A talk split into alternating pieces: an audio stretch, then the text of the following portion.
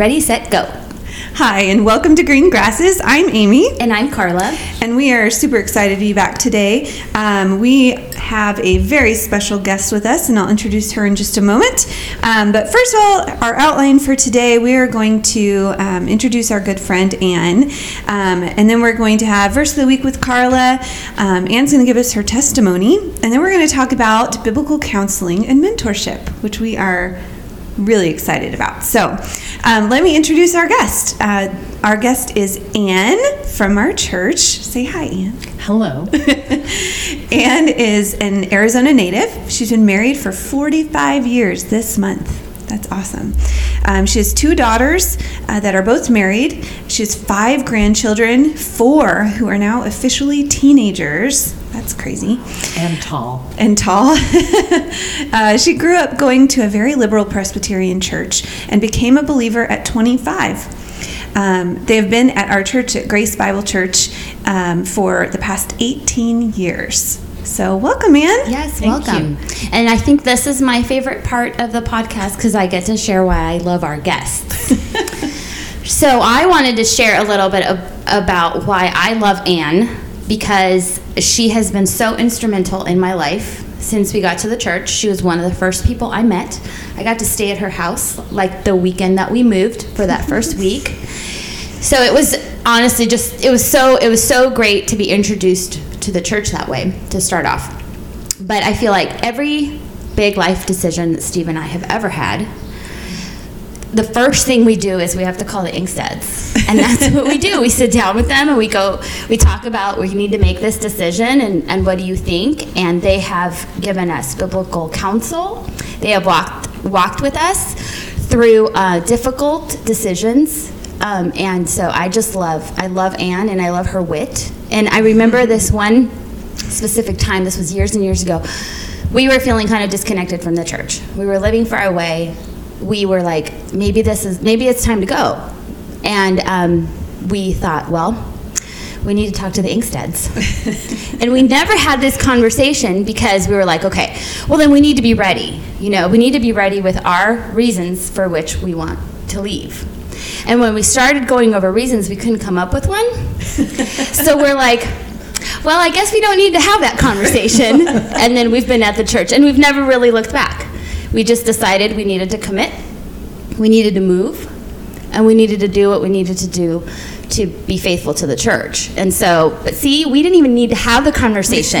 and it's like you were, you know, shepherding us to some extent because we knew if we were going to talk to you, we better be ready with our reasons. And they better be good because, you know, they will very, very lovingly, mm-hmm. you know, kind of, um, I don't know, you know, very lovingly point you in the right direction. So, mm-hmm. and Tom and Anne have both been, I, like, I can't even imagine being where we are right now without your just love. Mm-hmm. Praise God.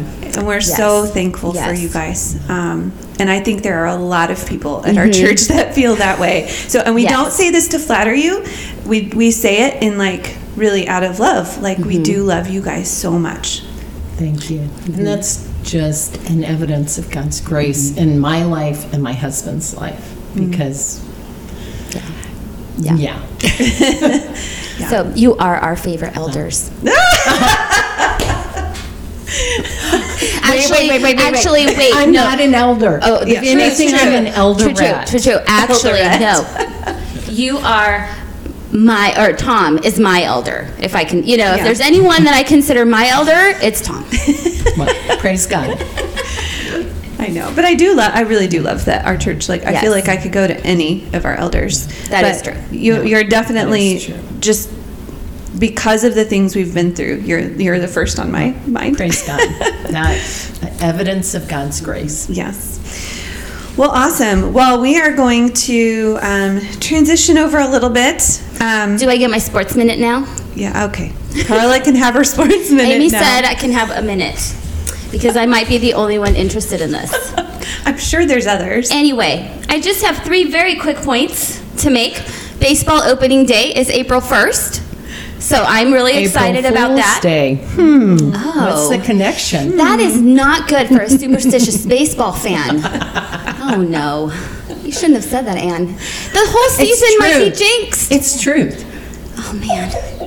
The second big thing is that JJ Watt is coming to the Cardinals. I'm not sure how I feel about that because he's been injured a lot, but he's a big name.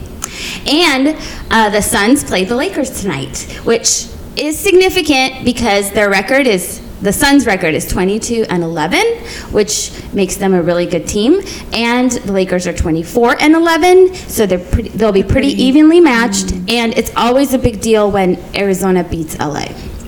So there, you there. I mean, I'm always good with beating California. And that is my sports minute. Yay, I think that was under a minute too. Yay. It's good, yeah. Um, I wanted to mention how uh, last week when we had Renee on, we talked about uh, speech and language pathology in children. Um, was our episode and just how like I, I didn't expect it to be so engaging. It was really interesting to me. It really was. Yeah, and I've, I've had, and you've had several comments about that too, like not even pertaining to children necessarily, but just it's a helpful frame, you know, frame of reference for, you know, people in all different kinds of situations. So I just, I wanted to put a plug in there that if you haven't listened to last week's with Renee, um, to listen to it. I think it was episode seven.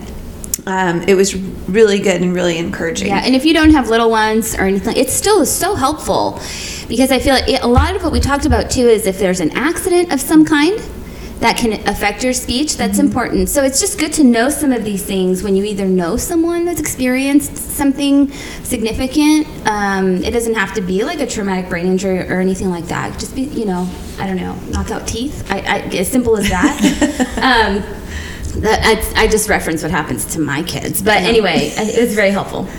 yeah um, so anyway so go back and listen to that one it was very it was a really encouraging episode and um, we're going to try to have her back on to talk about adults as well so um, hopefully you know that will make it even more Yeah. Oh yeah. applicable so carla is going to do our verse of the week Yes. And I recently got this new book. It's called The Psalms, a, primer for prayer. It's written by William Barrick and Eric Kress. And I know him as Bill Barrick. And some people may know him as Dr. Barrick because he's a, a professor, or used to be a professor, I'm not really sure, at the Master's Seminary. I know him because um, he was the Sunday school teacher in my Sunday school class in the church we came from in California that's now called Placerita Bible. And I loved his study on the Psalms and he would always sing them. And so this is just reminds me so much of sitting in his Sunday school class. And I learned so much from him. So when I saw that he wrote this book, I was so excited to get it. What it is is he um, there's a psalm that's just printed on and then the next page is how you can pray through the psalm so what i'm going to do is i'm going to read through psalm 16 and then i'm going to read through his prayer and it just really and so i've been using it when i pray to start because it just helps me focus on the word pray through the word and it helps me to prepare my heart when i'm praying so I'm going to read Psalm 16, and I will put the information of this book on the website. So if you're interested in getting it, um, you can. You, I'll, I'll put a link so that you can get it. So this is Psalm 16. The Lord, the psalmist's portion in life and deliverer in death. Preserve me, O God, for I take refuge in you. I said to the Lord, You are my Lord. You have no good. I have no good besides you. As for the saints who are in the earth, they are the majestic ones, in whom is all my delight. The sorrows of those who have bartered for another God will be multiplied. I shall not pour out their drink offering of blood, nor will I take their names upon my lips. The Lord is the portion of my inheritance and my cup. You support my lot. The lines have fallen to me in pleasant places. Indeed, my heritage is, is beautiful to me. I will bless the Lord who has counseled me. Indeed, my mind instructs me in the night. I have set the Lord continually before me. Because he is at my right hand, I will not be shaken. Therefore, my heart is glad, and my glory rejoices. My flesh also will, dw- will dwell securely. For you will not abandon my soul to Sheol, nor will you allow your Holy One to undergo decay. You will make known to me the path of life. In your presence there is fullness of joy. In your right hand there are pleasures evermore. This is my cry. Preserve me, O God, for I take refuge in you. You are my Lord. I have no good beside you.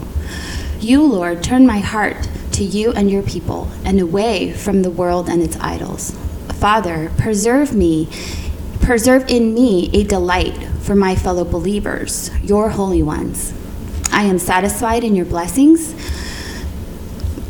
I am satisfied with your blessings, truly satisfied in you, Lord. Your spirit, through your word, directs my thoughts and keeps me steady. I praise you, Lord, for your counsel. Father, thank you for your strength you have supplied to me.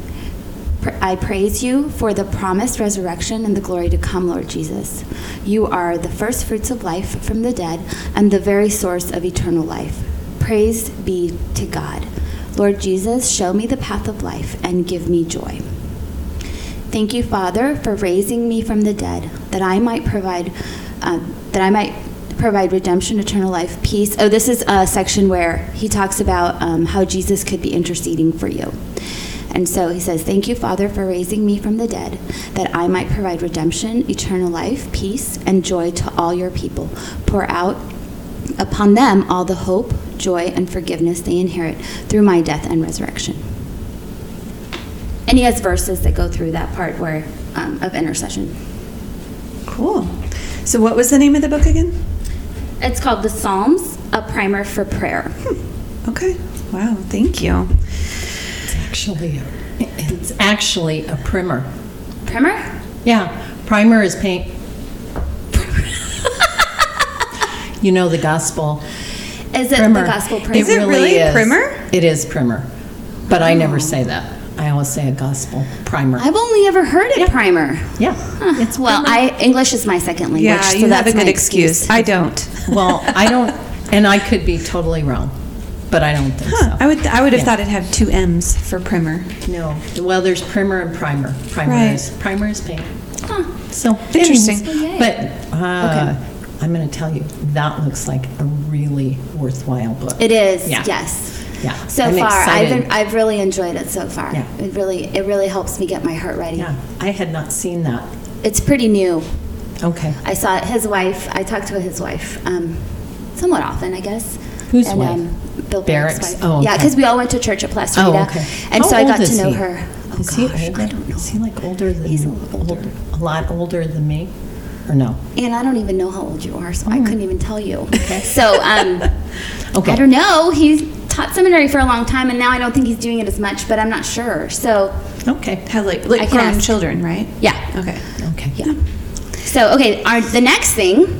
Now that we had our, our word lesson, is um, Anne will tell us uh, her testimony and how she came to Christ. And after she's done with that, we'll start our, our questions. And yes, I was derelict in my duties this week. I could not get myself ready for the Character of Nations book review. It was just one of those weeks where, you know, there's kids to feed and drive and baseball games to go to. And so it just, it Didn't just didn't happen. happen. Yeah. That's okay.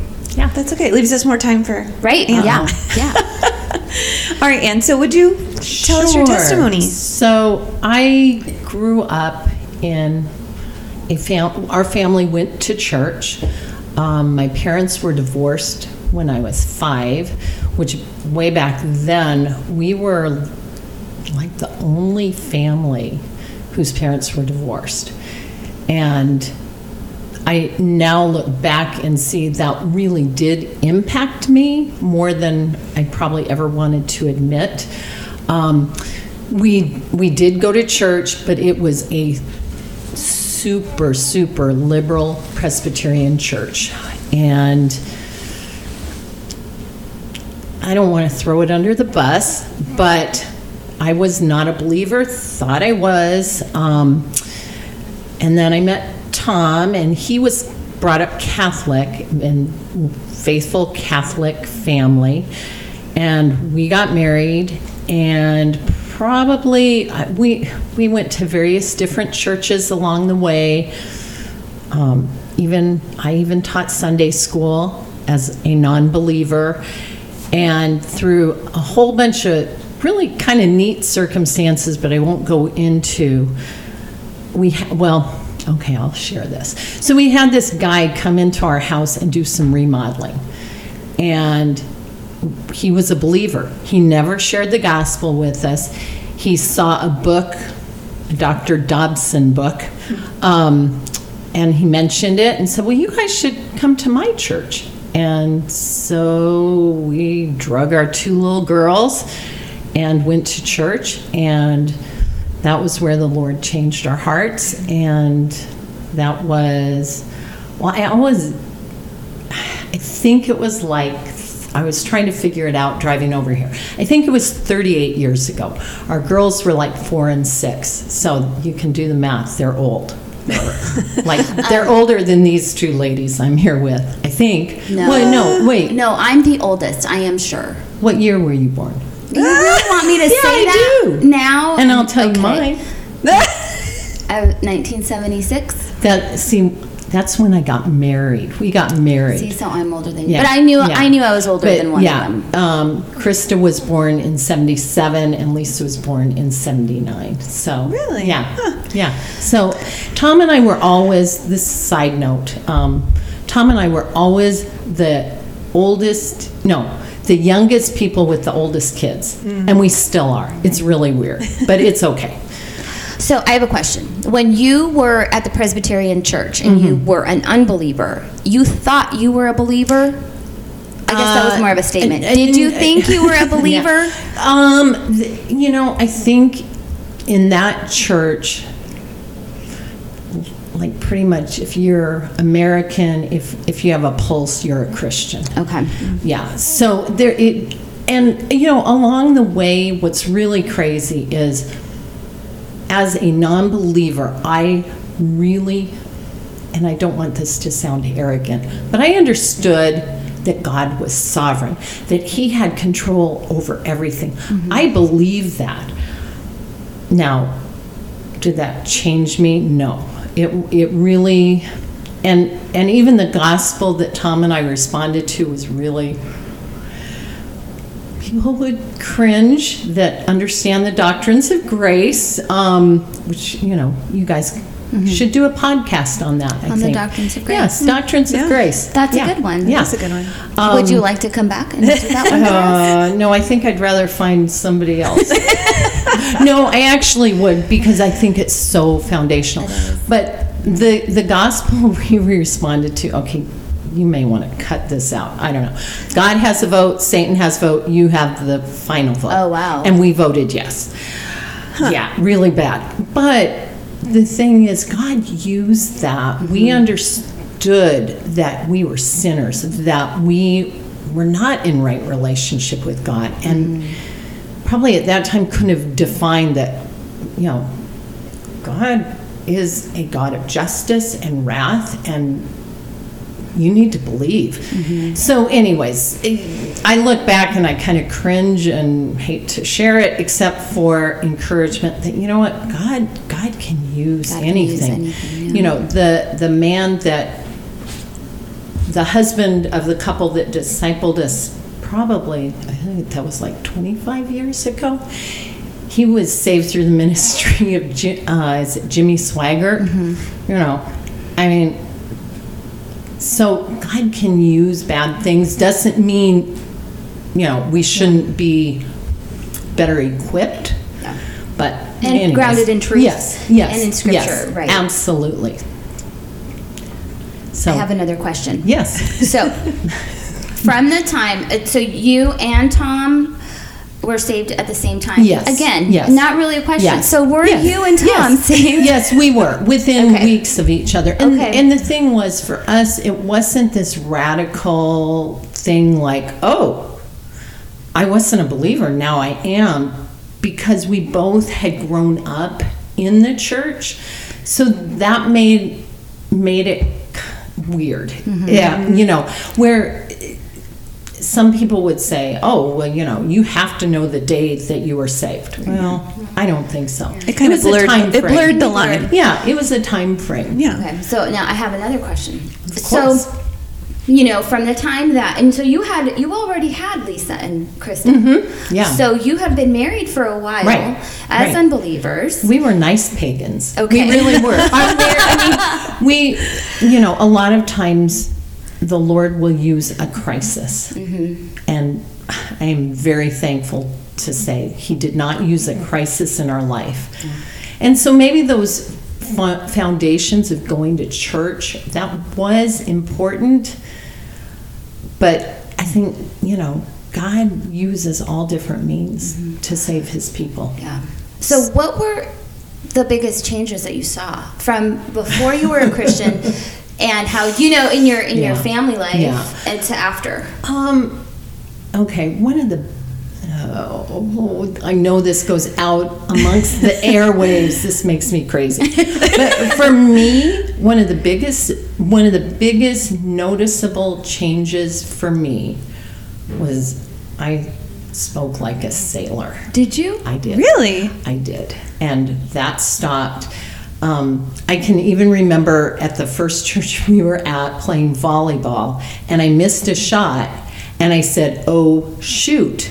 And the people, all their faces looked at me like I had said the other bad word. And I'm like, I didn't say that. I promise I didn't say it. And it was really important to me because I didn't say that.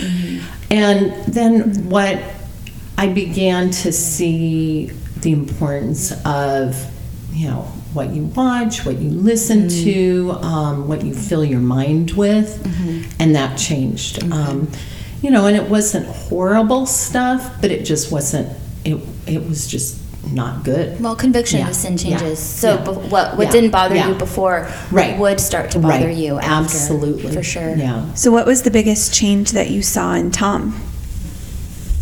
Probably the same thing. And like I said, both I mean, we we really were a happy little family. There wasn't, you know, I mean, it's not that we were perfect by any means, but we you know, I always say we were really nice pagans. You you would have thought maybe maybe you would have thought except for the language. Yeah, that was That's bad. so crazy to think about. I know. Yeah. Knowing you guys. Yeah, so that was a big one for both of us. Mm-hmm. So, how long would you say after you guys came to know Christ um, that you started counseling other people? Probably, I think, I was trying to think about this. I believe we really started in maybe like 99, 98, somewhere in there, um, where we started. And, and it may have even been a little bit before that. Um, but in 1999, we were discipled by a couple, and um, they, we would go to their house every Monday night and we went through what's called Called to Obedience. And it is a big fat book, and you look up and write out scriptures. And that's where it started. And then I'm trying to remember. I mean, that was what, 22 years ago. Went through that, and then it was like, okay, now it's time for you to start discipling. And I'm like, oh, okay. Yeah, yeah. I was like, uh, are you sure? And yeah, dove right, we, we dove right, right in. Am I saying that correctly? yeah. yes. Yeah. So, anyways, so that so it's been, and we've gone to multiple, multiple um, counseling trainings. Um, we've gone to San Diego for that for a week, and really sat under some great teachers like Jay Adams, George Scipione. Both of those men are now with the Lord. So that was that was kind of how that happened. Well, I can say that your counsel is definitely biblical because you just help us. You guys have just helped us um, with Scripture understand. uh, You just understand how, how it applies to your life, really, in any in any situation. Praise So- God.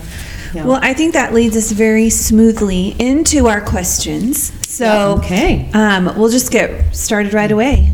Okay. Ding, ding, ding. That's right, our bell. Here's Yeah. I need gonna get a the bell. today? Um, all right. So, and can you tell us? Can you define for us what is biblical counsel? Yes, and I'm I'm going to just tell your audience I brought notes so that I'm reined in, which probably won't happen super well because I'm not a reined in type of person. Um, This is unplugged and instead unplugged. Oh, yeah, Uh, that's, that's a problem. Okay, so counseling is a conversation where one party with questions or problems and trouble seeks assistance from someone they believe has answers, solutions, and help. And that is from Heath Lambert, who is one of my favorite biblical counselors. So if you can get books by Heath Lambert, you will be well advised, listen to what he says. Really great guy. Then, and I, I can't. Okay, and I'll I'll just say this: everything I say is pretty much researched, which makes me not a plagiarist. So, Well, and then if there are any resources you mention, even if you don't mention their Yeah. name, we'll make sure to put some of those resources out on the website so that okay, people have access yeah, to them. I'll. I I figured I would be able to give you multiple links. Yes. Okay. Okay. So, for counseling to be considered biblical, scripture must have an active, functional control on any methods of change and growth. Biblical counseling is heart focused.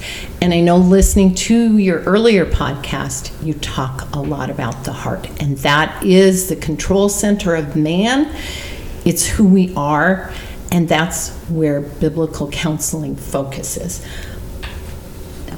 Okay. Um, so, you know, being in the church, I think we hear a lot about biblical counseling, but we also hear a lot about, you know, psychology. And we hear, you know, a lot of us Just from the world. just from the world, and you know, and so, what would you say is the difference between biblical counseling or a biblical counselor and a psychologist?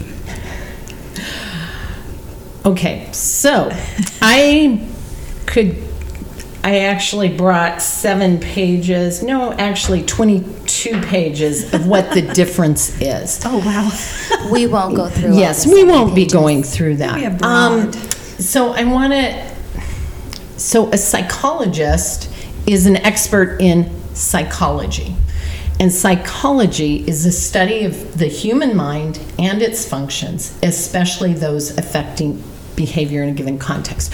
One of the interesting things, and I checked my facts, um, because originally I had over 350 schools of psychology. And I'm not talking about brick and mortar buildings, I'm talking about different types of psychotherapy.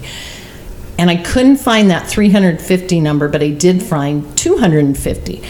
And different methods? Is it different applications of yeah, psychology? Different, uh, all, there's Skinner, there's Freud, there's. um, Rogers. Yeah, Rogers. Yeah, there's all, I mean, and, and each one has their own little thing. And most students that go get a psychology degree would be taught like the top 15 and then they figure out whatever system works best for them. The difference is the foundation. For a biblical counselor for counseling to be biblical you have to use god's word. That's the big thing. Okay. Do you have the next one?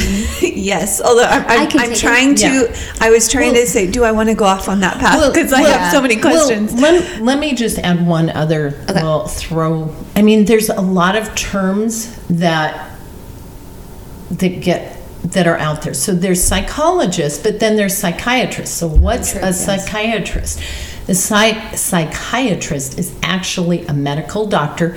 They can write prescriptions. But a psychiatrist is typically not going to sit and meet with you week after week and talk through your problems. They they'll probably write you a prescription and maybe send you on your way and maybe send you to a psychologist. Okay. So, so the that's kind of psychologist is the one that you typically see, like the couch, and you're there each week, Yeah, yeah. but they can't write prescriptions. Well, that's interesting because I had misspoken with someone. There are now five different states where psychologists, if they have some extra training, can write prescriptions. Really? Yeah. Is Um, that new? I'm not sure when that started. I'm going to say yes, and I'm I'm not sure. I wasn't able to figure out whether or not there's even more states, but at least in five Mm-hmm. But there are states. some, Yeah. So I, I have a question. I don't think we have it on here. Ready, Anne? This was Yeah. I know. Ready? Okay. Oh, I'm gonna throw it Okay. at you. If if you are someone who thinks I have a problem, would your first recommendation would be biblical counseling? This assuming that they're That's- Christians This in is the church. assuming that they're Christians in a church, and they're thinking, "Man, I'm just I'm depressed all the time," you know, things like that. Like Yes. you want to go and Yes. seek a biblical counselor. Yes, I, I believe so. Now, if you have a broken arm, please go see a doctor. However, you may need a biblical counselor to come, come alongside you and say, you know, I realize you you're really struggling because you can't lift up your baby anymore. Let me help you with that. Mm. So, yeah, that would always be always is a strong word, but why it would not hurt to go talk to somebody, a pastor, an elder, And start a, there. a godly person. Yeah. Okay, to kind of Yeah. direct your path. Right, Right. right. Great. Okay. So, well, then our next question on here is, um, how would how does biblical counseling compare to what is commonly referred to as Christian counseling? Because there are a lot of Christian right. counselors out there that might not be biblical counselors. Well, and there's a lot of churches that will outsource Yes. their counseling to Yes. Christian counseling Yes. centers. Yes, that is true. So, so what's the difference? So there are areas where they're similar. They want to help people. Um, typically, Christian counselors are, are going to be more conservative um, in you know what they think is right and wrong. But the two biggest areas of disagreement, well, the biggest one is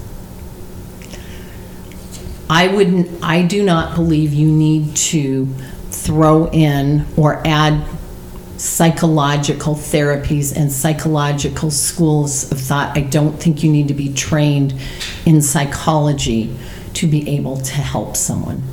That's the biggest thing. They integrate or put together two things, and often they use the Bible and I again I want to be so careful because I don't want I my heart is not to throw someone or something under the bus. Mm-hmm. you know, I I've heard this said a lot. You know, I I, I think you we all went to secular colleges, and so you, you hear all of this. Talk about the complexity of the human mind. Talk about how there's all these things, and it's just so complicated. And the You can't complicated, even know yourself. Right, the complicated nature of the, of, of the of the mind, the complicated nature of the heart and emotions, and how all of that works together. And there's the idea that the Bible would not be enough for that. Right. And all I would say is wait a minute. What do we know about God's word? If we bel it it boils down to the sufficiency of scripture. It boils down to who made us? Who are we as men and women? Are are we basically good or do we have a bad heart. And when I say heart, I'm not talking about our ticker. I'm talking about our mind, our soul, our spirit. All those are all interchangeable terms. Um, and I believe that the God who wrote His Word through men by the Holy Spirit's inspiration knows way more, way more about man than man does. So it's a sufficiency issue when you kind of scrape it away. Right. And so now, you know, we've kind of made distinctions between Christian counseling and then biblical counseling and how, you know, I, mean, I made a comment about how churches kind of outsource that. Um, so what do you think is the role of the church in counseling? if we're gonna if we're gonna kind of narrow the focus to talk about biblical counseling in the church, what do you think the role of the church is? Absolutely critical. It is the church's job. It is not something to outsource. Bottom line, um, it is what God has called the church to do. There are multiple scriptures that talk about. I'm trying to think where I have them written down. Well, and some of it goes back to um, kind of the sufficiency thing too. Yes. We, we first in our very first podcast, I think we went over Psalm 19. Mm-hmm. And it- Absolutely. you know, it- That's what, just what we, and that's kind of why we wanted to start it there because it was, um, it was important to know that the scripture is sufficient. Right. Well, let, let me Did have a share a couple of them. Okay. That, I mean, this, the, flat out, it's the church's job. Um, okay, here we go. Um, first of all, 2 Timothy 3.16, all scripture, all scripture is inspired by God and profitable for teaching, for reproof, for correction, for training in righteousness. Well, when you have a problem, that's what you need is someone to teach you, to reprove you, tell you where you're wrong, for correction to help you where you're wrong, and to help train you towards righteousness, to help you think rightly. Um, Colossians 3:16 let the word of Christ richly dwell within you with all wisdom teaching and admonishing one another with psalms and hymns and spiritual songs singing with thankfulness in your hearts to God with all wisdom, we're to teach and admonish one another. Admonishing is part of counseling. Um, And does admonishment have the tone of correction? it, it admonishment kind of gets a bad rap. It sounds like really, you're going to admonish me. Uh, Don't sign me up for that. But it it means to correct, to set to set right. Um, I like that to set right. First, and and this is probably, I mean, there's this is there's just a host of verse verses that would help, but another we can one- list 'em if you don't get to all of them. Yeah. We- we'll list let, 'em. Let me read one more because this one's pretty. Well, they're all critical. Okay, so we could just read the Bible, and that would be your podcast. Just read your Bible. Yes. First Thessalonians 5:14. We urge you, brethren, admonish the unruly, encourage the faint-hearted, help the weak. And then the rule for the helper is be patient with everyone. And sometimes that can be hard. You can get impatient when somebody's being When I like how that verse speaks to the different kinds of people. Right. And that there isn't Right. one, even we always come with scripture and with truth, but you know, there is the Right. faint hearted, there is the Right. weak. And that Right. and I think that speaks to the complexity Right. Right. of personalities and Well, that and the process of it too. Yeah. Like when you come, a lot of times you are faint-hearted, you know, Yeah. and you have to Yeah. encourage them Right. to get them to the place where you can admonish them. right, right. yeah. And that, ta- that takes a lot of instinct too to like be able to know where they are and Right. speak to where they are. Yeah. Right. Um, okay. Yeah, that's great. So, um, okay, so this is a big question. Um, Ready? yeah, are you ready? Uh-oh. So, we see in the world right now, there is so much psychology that is put into everything. Yeah. You know, even the schools and what our kids are having to deal with. And, you know, as we're trying to be wise about, you know, even the people in our church that are struggling with things or in our homes. Um, from, from a biblical counseling perspective, what are your thoughts on the term mental health? And that is such okay. That's why we had you come Yeah. and talk Yeah. because it, this is such a big topic and Yeah. I don't want to. So the definition of me- mental health is a person's condition with regard to their psychological and emotional well-being. Well, usually what we're talking about is how somebody is doing spiritually, how they're doing in their mind, their heart, their soul, their spirit. Well, those are things that God talks about. Now, for a non believer, some of the mental health stuff that's out there is the best it's going to get. If they don't, if, and, and can they come to biblical counseling? Sure. But what that is is pre evangelism mm-hmm. Right. it is it it's not an easy subject. And I am going to give you a link to one of my favorite other biblical counselors. There's and there's a lot of them. And it, he is a medical doctor and his name is Charles Hodges, and he, I think he's in Indiana, but I could have the wrong, or maybe Illinois. It's I think one of the I states, and he has a what I don't know conference. It was an hour long talk. Um, what's medical about mental illness? And I will send you the link. He's engaging.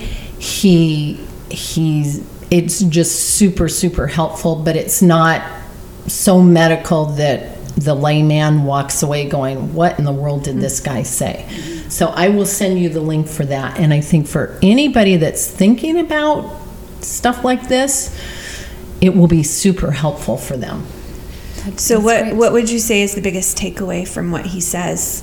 Oh, I actually have a quote of his, Oh. and this is and and this is super helpful. Never call sin a disease. That the Bible, when the Bible calls it sin, we call it sin. So, an example of that would be alcoholism. No, that's drunkenness. And the Bible is very clear about being drunk and that being drunk, being a drunkard, is sin. So don't tell somebody it's a disease. And there's a lot of people out there that do not agree. But I do not believe that alcoholism is a disease. Do I think it's something really hard? Do I think there's components to to being addicted or constantly using alcohol um, that makes it very difficult to get off of it? Yes. And Ho- Hodges has some other stuff, and I'll, I'll just make sure you have these links that talk about that and talk about the different like there are seven different receptors in our brains and with alcohol it hits all seven of them whereas i think like marijuana hits one. Oh wow. so that's why being a drunk is really hard hmm. Uh, and then the other piece he says, which I think is super important, is and never call anything sin that the Bible does not clear, clearly identify as sin. So, for example, I would not tell someone you can never have a glass of wine because the Bible doesn't say that. Now, I know there are those that would say, well, if you never have a glass of wine, then you'll never become a drunk. Well, there's truth to that, and maybe you need to know yourself. But if having a glass of wine is not listed in scripture as sin, I'm not gonna, I won't go there. But I might give somebody my opinion, and I have no problem doing that. Mm-hmm. Okay. I lost my place. Give me one second. Okay. Did you have any follow up questions to that, Amy? Um, no, I think the next one kind yeah, of Yeah, it kind of into goes. that. That's kind of what I was thinking. Okay, so what would you say to someone you are counseling if they ask for medication? I'm not a doctor. I can't write you a prescription. Um, but if they're asking my opinion, Yeah. you know, I let's say they're very depressed and they want to know what I think about them going on on taking medication. I if they're asking my opinion, I will give it. I will let them know very strongly I am not a doctor. I'm not married to a doctor. I don't have a brother or sister that's a doctor. I just know a couple of doctors. That's it. But I would, part of my opinion would be that they need to research carefully what are the side effects, how hard is this medication to get off of, um, uh, how long would they need to be on it? Is it proven that it, that it helps? I tell them again, check the side effects. Some of the medications that they give to help different issues can make it worse.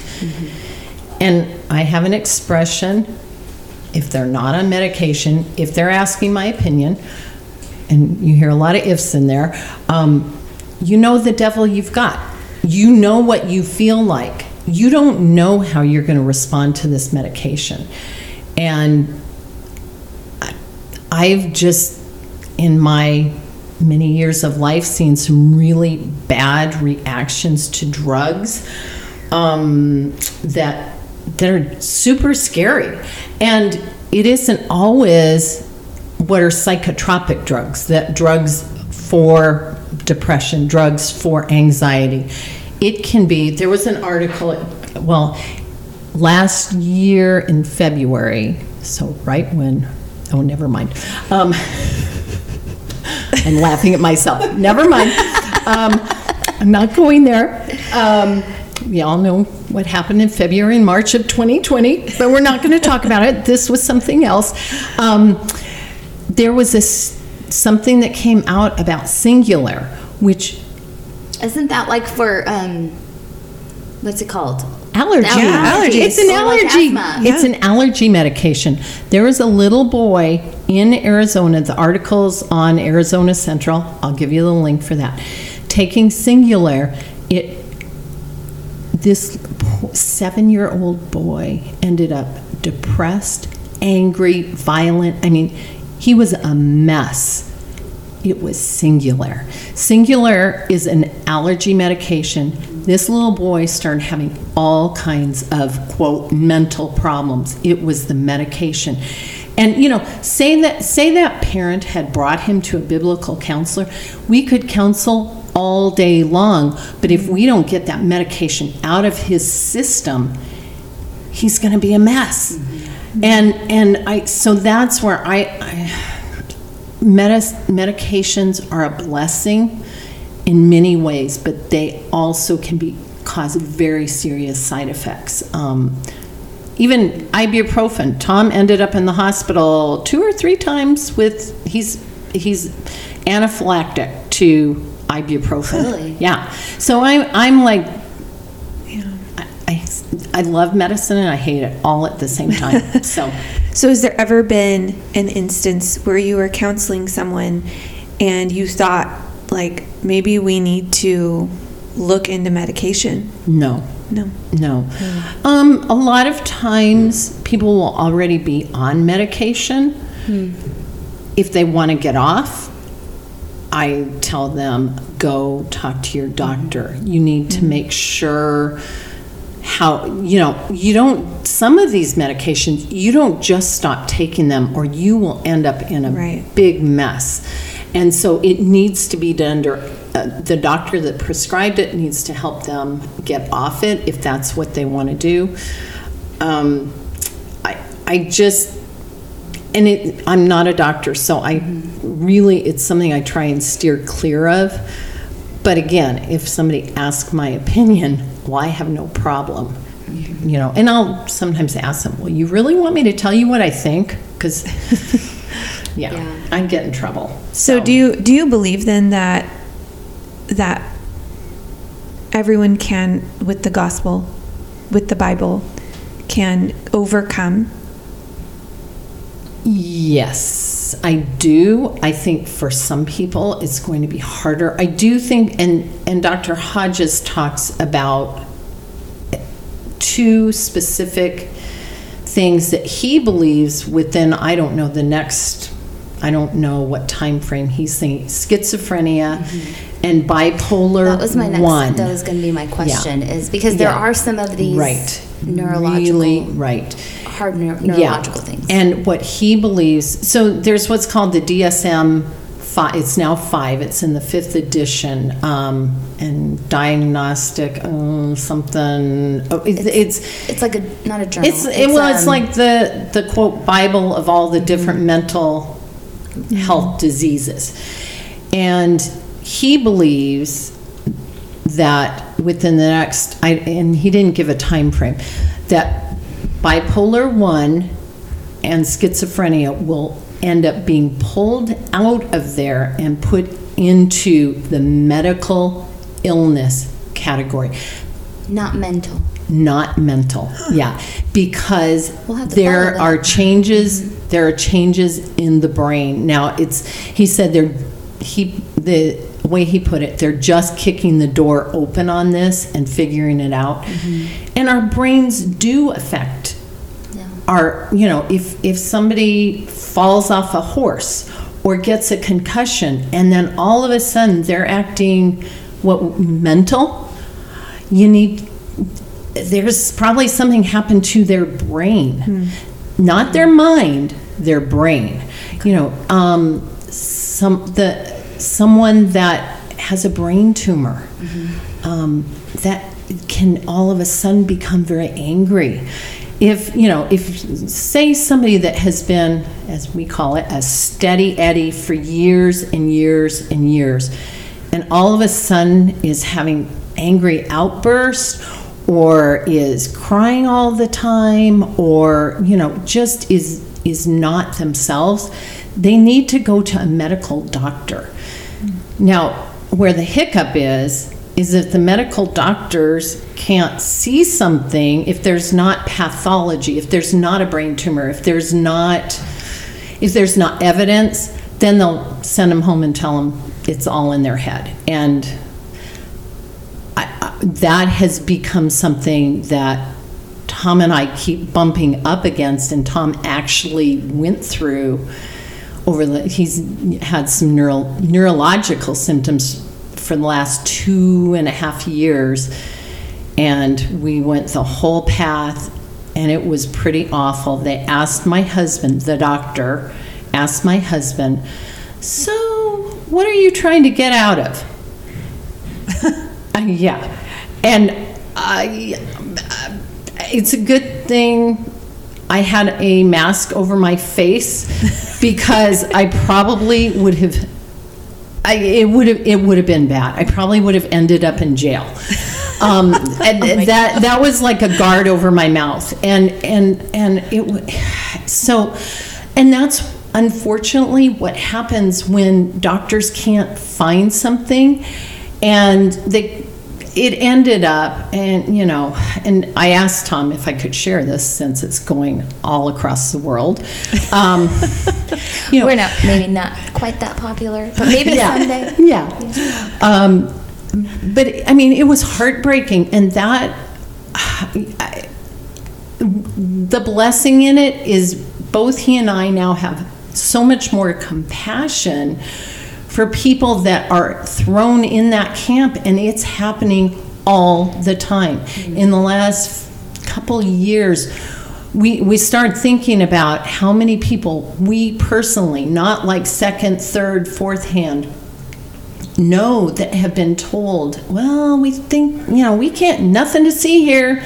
Go home. It's all in your head. Go get, you know, biofeedback. Go see a psychiatrist. Mm-hmm. And it's multiple people. And when you're a believer, it's like, what? It does play mind games. So that was quite the rabbit trail. But um, yeah. Um, so you you asked, I think we're on this one. Does medication ever have a role within counseling? That was our next okay. one. Yeah. Is that the next one? Okay. It kind of blurred. Yeah. it did. It did. and- yeah. Well, and I there's twofold. We have to define our terms. So if somebody comes and they're on medication, it really helps to know what it is and what it does because that could be playing a part in it.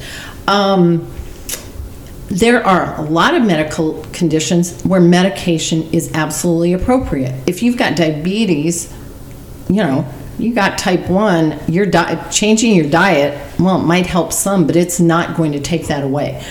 Um, my, and this has always been where I go medication is not necessarily the first resort. You always do the, the easiest, less invasive thing first. And I think that, like, even, you know, if I'm trying to think of an example,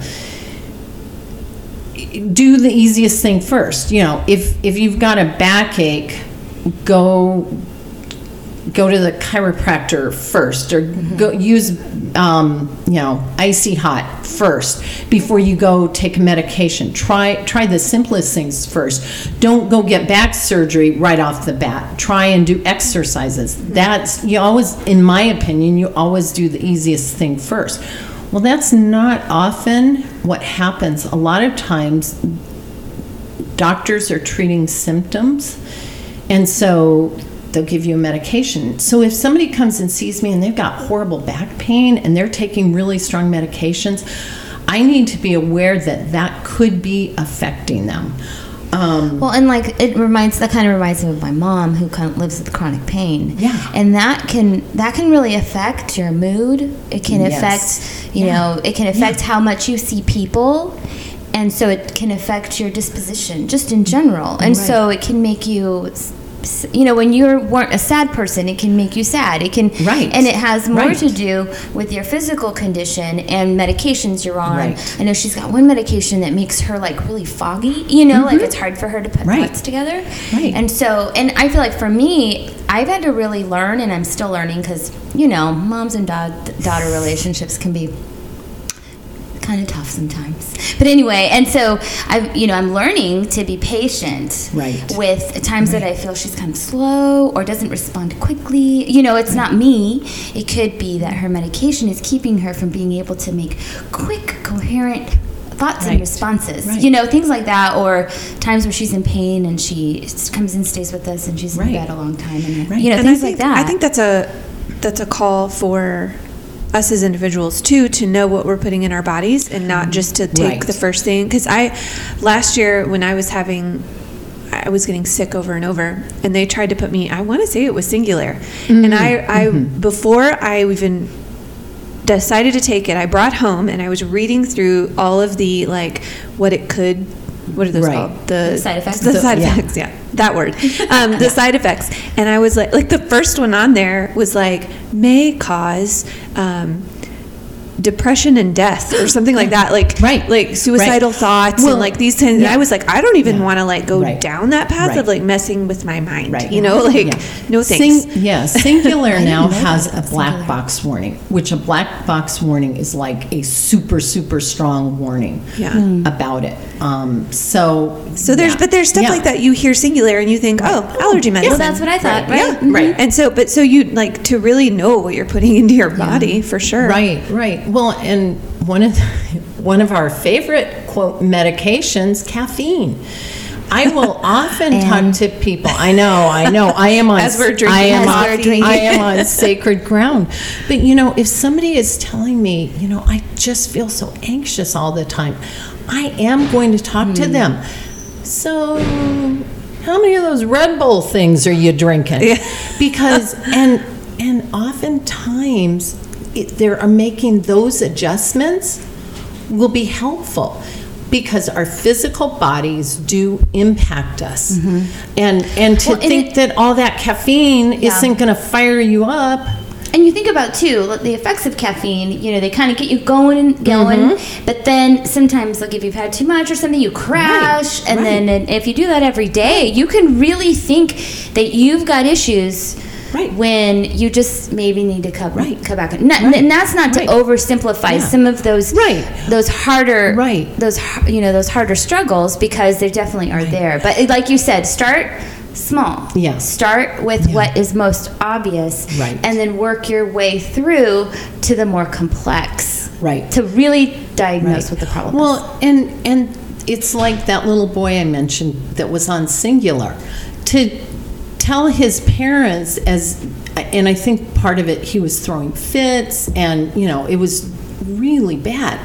To give them parenting tools is not I mean, it's going to help, but it's like asking this little little boy to obey his parents with both hands tied behind all of their backs. Hmm. You know, and that's the same thing for the anxious person. If you're drinking 20 cups of coffee a day, you're I'm sorry, you're going to be anxious. That's mm-hmm. just definitely you not know, your, helping. your heart, yeah, your heart, your your physical heart's going to beat faster. It just is, mm-hmm. and so we need to be aware of those things and and be compassionate and Yeah. Okay, so I have a um, question then. Yes. This was not on topic or not Okay. on our list.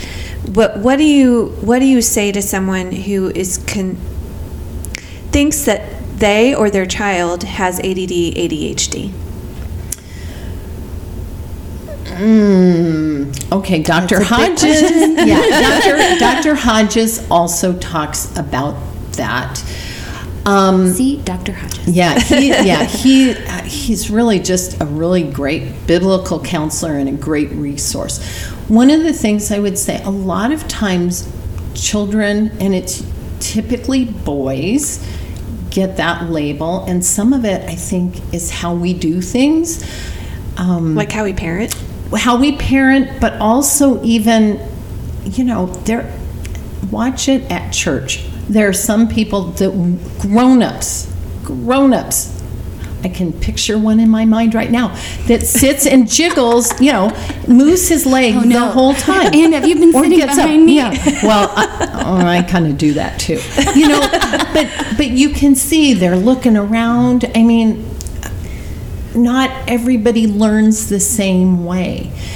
And I will send you some stuff. I mean, I, I again, I I just I don't think it's I don't think it's worth the risk. And I think the study, there are studies out there that often children that are put on those medications, they hit their teens and how they've learned how to cope, they often become the, the next thing is they start using illegal drugs. Yeah. Yeah.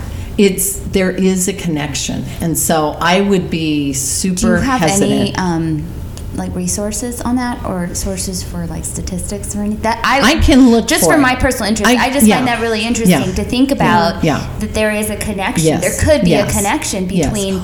and what are the long term and what effects of those types of medications? And yeah, I mean, I remember. and they don't know. reading that's, yeah, I remember yeah, reading that know. at one point they don't know and that's Right. what is I, it's just Right. it's hard to it, it's just a hard decision to make because you don't you don't Right. know and the Right. risks that makes the Right. risks unknown Well, and, then and so often i mean w- even with what tom's whatever it is because people say well so do you have a diagnosis no but we figured it out ourselves and what it ended up being was his diet we have i call it he's on the lockdown diet he has in, since july i believe he's had four meals four meals total that we have not made at one restaurant that we trust, um, sort of. And we've removed all corn, we've removed all grains, all gluten, and he's now, I mean, and he, he, he was a mess. I mean, we thought, well, and the doctors thought I was crazy too. That that was in the notes, um, pretty much. Oh yeah, because because Tom's father had MS, and he when he walked, he looked like his dad. The way he walked, he he almost. You know, Tom would tell people, "I'm not drunk, I promise." He he was like Weeble, you know, wobbling around, and it was his diet. And so, for if somebody came to me and asked my opinion on ADHD or ADD, whatever, whatever letters you want to call it, I would say, you know, let's look at their diet. Or if they're eating a bunch of junk and sugar and and garbage in, it's going to affect them.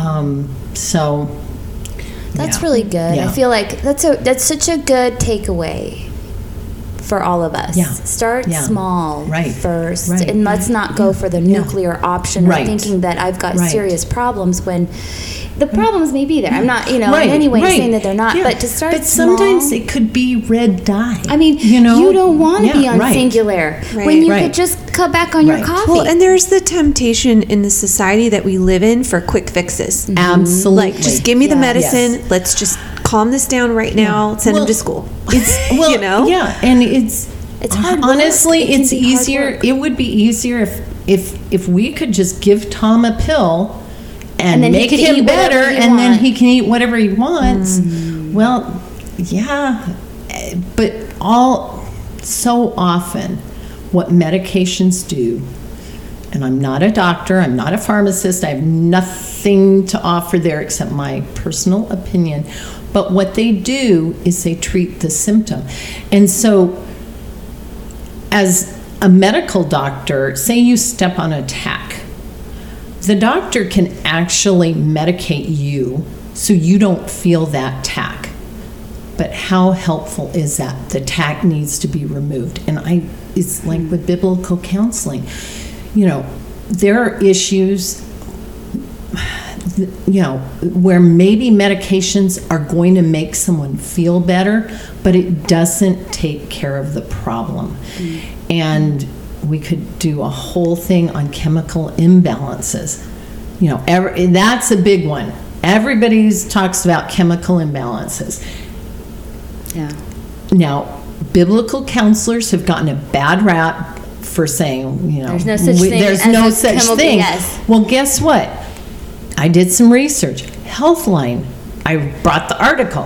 Healthline talks about it doesn't exist. They can't test it. This is not. So and isn't yeah. that and, and it just makes the risk the risk higher Yes. because Yes. like when you test for ADHD and this is clearly my unprofessional like my web and WebMD Right. research Right. so by no means this is just what I've gathered um, and then I did take some biblical counseling courses when I started I started the master's program but anyway um, a lot of these uh, these uh, uh, conditions are diagnosed with a list of symptoms Right. not there is no Right. blood test so it's just as a warning Right. just think twice Right. when you're being off you know you're being given a list of symptoms and there's no test that can Right. diagnose because i think that's just the waters get really muddy right at that point well there's no pathology but here's and hodges again uh, talks about someone with migraine headaches typically there's not pathology and They we can't do find believe anything. we do believe there are migraine Mm-hmm. headaches and if you've ever had one which i have it's not fun Yep. um, I get them. yeah And you want to know what Right. it was? I had. It, I found it was two things. I was getting ocular migraines, so where you get the black spots you can't Okay. see. Um, one, I found out that I hadn't been wearing my glasses, and so I was getting severe eye strain, which was causing Oh. headaches. And the oh second one, when I started wearing my glasses and I was still getting them, I was dehydrated. I wasn't oh, drinking Oh, enough wow. water. So when I drink enough water, I don't get them. right right And, and it, so it was very two simple, very simple Yeah. fixes when the doctor wanted to give me Right. medication for Right. it. Right. And I was like, did you figure that mm-hmm. out by yourself mm-hmm. yeah I did. good job Well, And I Yeah. didn't take Singulair. Yeah. Yeah. I just dealt with my allergies. right, right. Yeah. Today yeah. for me. Yeah. Yeah. Yeah. Um, okay. Well, interesting. Yeah. So we're that's gonna. what those are called ocular migraines w- yeah. Sorry, I, I got a little lost in that. I know, was like, I know, that's never happened to me but Yes. Oh, they're awful because Yeah. you can't see. You can't see. And I couldn't like. It's only for like half an hour for Right. me. I get those. Yeah, where you can't see anything, but that half an hour I was is like. just talking to someone that gets them, and I had nothing to offer, and now I'm like, oh, I have some I info." know. Well, for me, when I get them, it's typically, you will almost always see me either with my glasses on or sunglasses. I will not walk outside without grabbing Mm-hmm. my sunglasses because there's something with lights. Yes. If a bright light Yeah. shines, right, I, right. it can trigger yeah, one for me that- too. Yeah, and stripes, skinny stripes. Are we random? Um, Lisa bought Tom a shirt for Christmas, and I it was really a cool shirt. It gives Loved it. No, I looked at it and I go. I we're taking this baby back. And I called Lisa because she gets migraines too. And I said, "Lisa, did you look at that shirt?" And she said, "Yeah, I thought it was a little funny too." I said, "We took it back because because it triggered a because if- migraine. yeah, if Tom wears this, I won't be able to see. So, Interesting. yeah, yeah. That's so funny. Um, okay, so I, I have a few questions before we wrap Yes. up um, to, to kind of close this out. But um, we wanted to ask about um, like how to become equipped to become Oh, a biblical yes. counselor. Um, so, is there any training available to become equipped to counsel? Um, and also within that, can biblical counsel be strictly, or is it just strictly ministry, or can it become a career? Okay. It can become a career.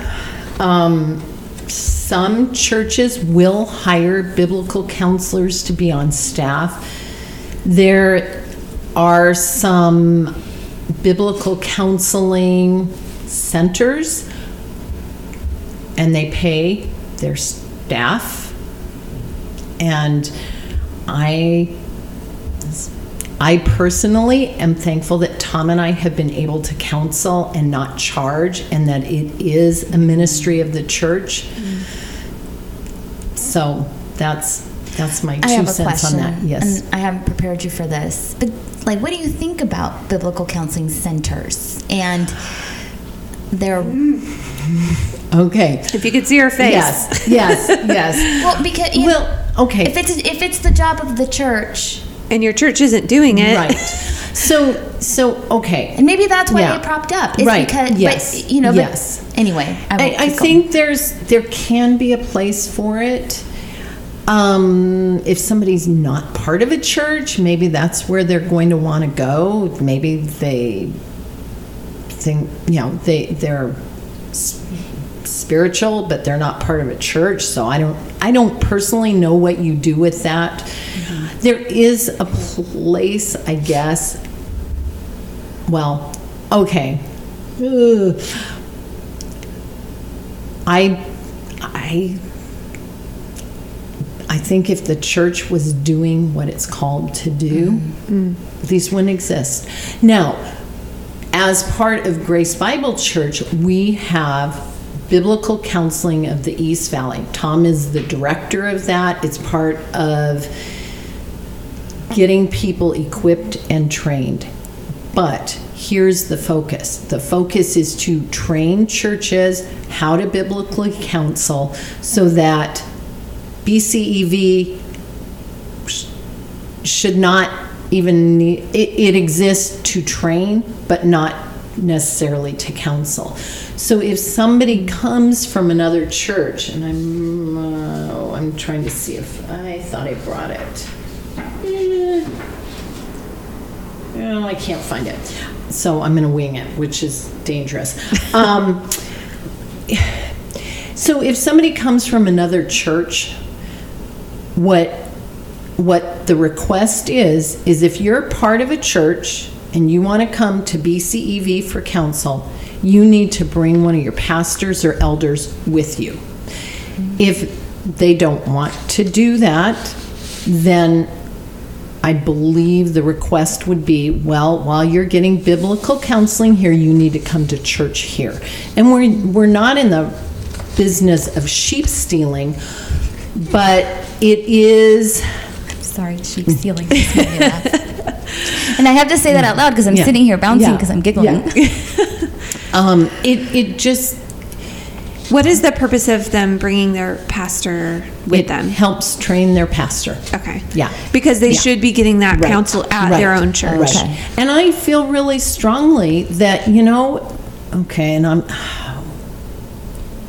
I hope I'm not offending anybody, but oh well. Um, if, if their church is not willing to counsel them, think they should find a different church. Mm-hmm. Because that is the church's job. It is not. It is to shepherd Yeah, the sheep. and is- if the right, sheep aren't being shepherded, right. you need to go somewhere they are. Right. And and I don't believe that it's just the pastors and elders that need to be doing it. It needs to be this is part of the one another's. There's 56 at least one another's in scripture.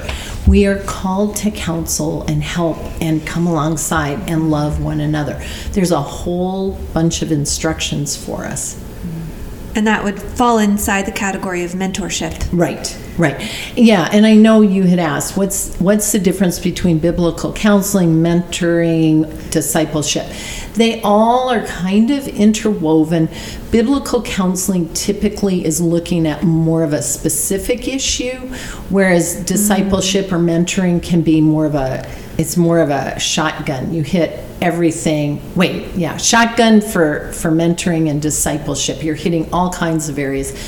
Biblical counseling is more like a rifle. You're going into Targeted. yeah targeted spot. Okay. If if you like the gun analogy. um, so if you ask, so if somebody wants to get trained, um, there's multiple ways. If you're here in the valley, there's BCEV, uh, Biblical Counseling of the East Valley, and there's classes. Um, They're going very on good classes. I've taken yeah. some. I'd like to take Yeah. more, but you know. Yeah. Um, so there's that. But the very first thing is read your Bible. Be a student of God's Word. That, if you want to be a biblical counselor, you've got to know God's Word. Now, I also, Well, and I feel like I've taken those classes more so for my benefit. Right. Because uh, I think biblical counseling in its simplest form is simply learning how to use the Bible and apply it to your life, and then you being disciplined to apply the biblical principles that are in Scripture. And when you do that, it's kind of, you know, you kind of see amazing things happen in your life. Right. And and my takeaway too, and I have said this for years, if all you know in your Bible is, you know what? The Bible says fear not. Will you tell your sister that's afraid, you know what? The Bible says fear not. So you need to fear not. And you come alongside. You mm-hmm. share you know, if what you're sharing comes from God's word, it is powerful. So, are there then any counseling programs? Like someone's like, you know, I want to be a biblical counselor. I want to be Right. that person in my church Right. that can like Right. That good come, friend. yeah, Yes. or what, or be the good friend or whatever. Right. And they're like, I'm going to pursue a master's degree in it, or like whatever. Mm-hmm. Yeah. Like, are there programs to avoid? Oh. Yes, I'm sure there are. And if you have a question about one, talk to Anne. Yeah. That's my Yeah. that's that's my advice. If So you what do need you- help, But what do you what do you I'm just look kidding. for? What do you what are Well- some like red flags of like, eh, don't go to that one. Um, if it's integrating psychology with the Bible, um, if you want to be a biblical counselor, and you know, someone once said of Tom and me, you guys are Bible only. And it was like, praise God. We don't, you know, we haven't done any other. So I have a question off the heels of that. If it is the church's responsibility to counsel, is it the church's responsibility to equip those to counsel? Yes. And that's why BCEV exists. So if I wanted to become a biblical counselor, I could first start at my church. Absolutely. And here's the thing. Tom is certified through ACE, I always get the initials wrong, Yeah. ACBC. I always want to say ACDC. No. Um, through- Very different. Yes, yes, yes. through ACE, ACBC, um, Association of Biblical Counselors and dis- mm, something or other. Okay, I don't have my hat that has it. Um, Your hat? I have a I have one of their hats I bought. didn't Which has the had initials. Yes, they do. it's a cool black hat. I like it. Um, um, you know, if somebody is wanting to get trained, there are places you can go through ACBC, Association of Christian. I, don't know what their initials. I oh, this is going to drive me stands for. nuts. I should know this. We will put the Well, link. yeah. we'll figure it out and put it on the website. The other one, there's IBCD, and they're out of California, and they have tons of free resources. That's where Charles Hodges, those um, things, videos, audios, come from. And so they have, it's a wealth of information for all kinds of different issues, you know, stuff on family, stuff on marriage, stuff on medical issues. So, I mean, I've had the desire to be certified. Yes. Because at some point in my life, I'd like to go and work at a crisis pregnancy center. And it's nice to be able to walk in and say, I. Right. have this Right. certification because it will identify you as a cer- with a certain, uh, you know, you know you're coming out of what kind of program. Right. So that's Right. one of the reasons I've thought I'd like to go get Yeah. certified find a program so that I can walk into some Well, of these places that may need Because those places you just Yeah. walk in off the street and like I know the Bible. Right, Like, and that- okay. right, you know, and so coming in with you. something like that Right, to an right. organization like that, I Right. think would be helpful. Right. Um, I haven't quite finished it. Well, and you know what? It's a process, and you can do it. I But probably maybe a pastor's note is enough. Yeah, there you go. Yeah, yeah. Ooh, I'll sign it. I'll sign, I'll sign it. Epstein's mother. There's like five people that might know what I mean. Um, there, I- what what I would say is, go for it. I mean, I probably have all. I've done all the reading. I've taken the classes. I just haven't taken the test. But Yeah. you know, that's okay. I, I can ride on Tom's coattails. But I'll I'll give you the links for where you can go get train get training. But I believe super super strongly get trained even if you never get the certificate. You mm-hmm. don't need the certificate because I do believe all of life is counseling. If you sit down with your friend mm-hmm. over a cup of coffee and they ask you, "Hey, I've got this problem. Can you help me?" you start talking, you're counseling. Now, you're either giving good counsel or bad counsel, biblical counsel or your own opinion. Mm-hmm. So, all of life is counseling. And then the other thing is, I really believe men counsel men and women counsel women. Now, occasionally, a one or two time meeting, uh, an elder with a female, but you know, the blinds up so everybody can see in, door open, and I, I think that's super, super, super important. Yeah. Thank you. That is excellent advice.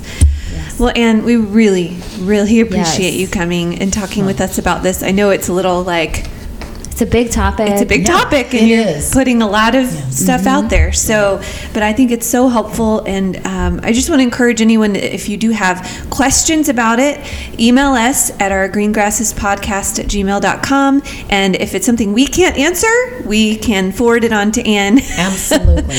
um, and hopefully um, get you know any questions out there. But you know, I think it's so good to think through these things and know how to think about them. Uh, so you know, we really appreciate you coming Well, today. thank you for having me. It was actually fun going through this and putting it together and thinking it through. So, thank you. Well, we appreciate your preparations. So as we're wrapping up, because I think this is our longest podcast yet. they keep getting longer. The episode. I know it's awesome. We were talking how Anne and Carla and I could just talk for hours and it'd be But we won't do but we that. won't do that to you. So we're going to wrap things up and we're going to look ahead to next week, which we are excited about. We're having one of our um, former missionaries. She was a missionary in Papua New Guinea. Lori come and talk to us um, about life as a missionary and what that looked like, and and you know the possibility of you know what if you wanted to become a missionary. So. Um, we're going to have that. We want to also uh, just encourage you to subscribe. We're on Apple Podcasts. We're on Spotify? Spotify. We're on all the different platforms. So subscribe. Leave us a review if you feel so inclined. That would help others to find us and know what we're about. Um, and yeah, Yeah. I think that's it. Right. So as you go about your week, and you, uh, we want to encourage you to remember things that are eternal. So we'll, uh, we will end with Isaiah 48: "The grass withers and the flower fades, but the word of our God stands forever." Thank you for listening. Have a great week.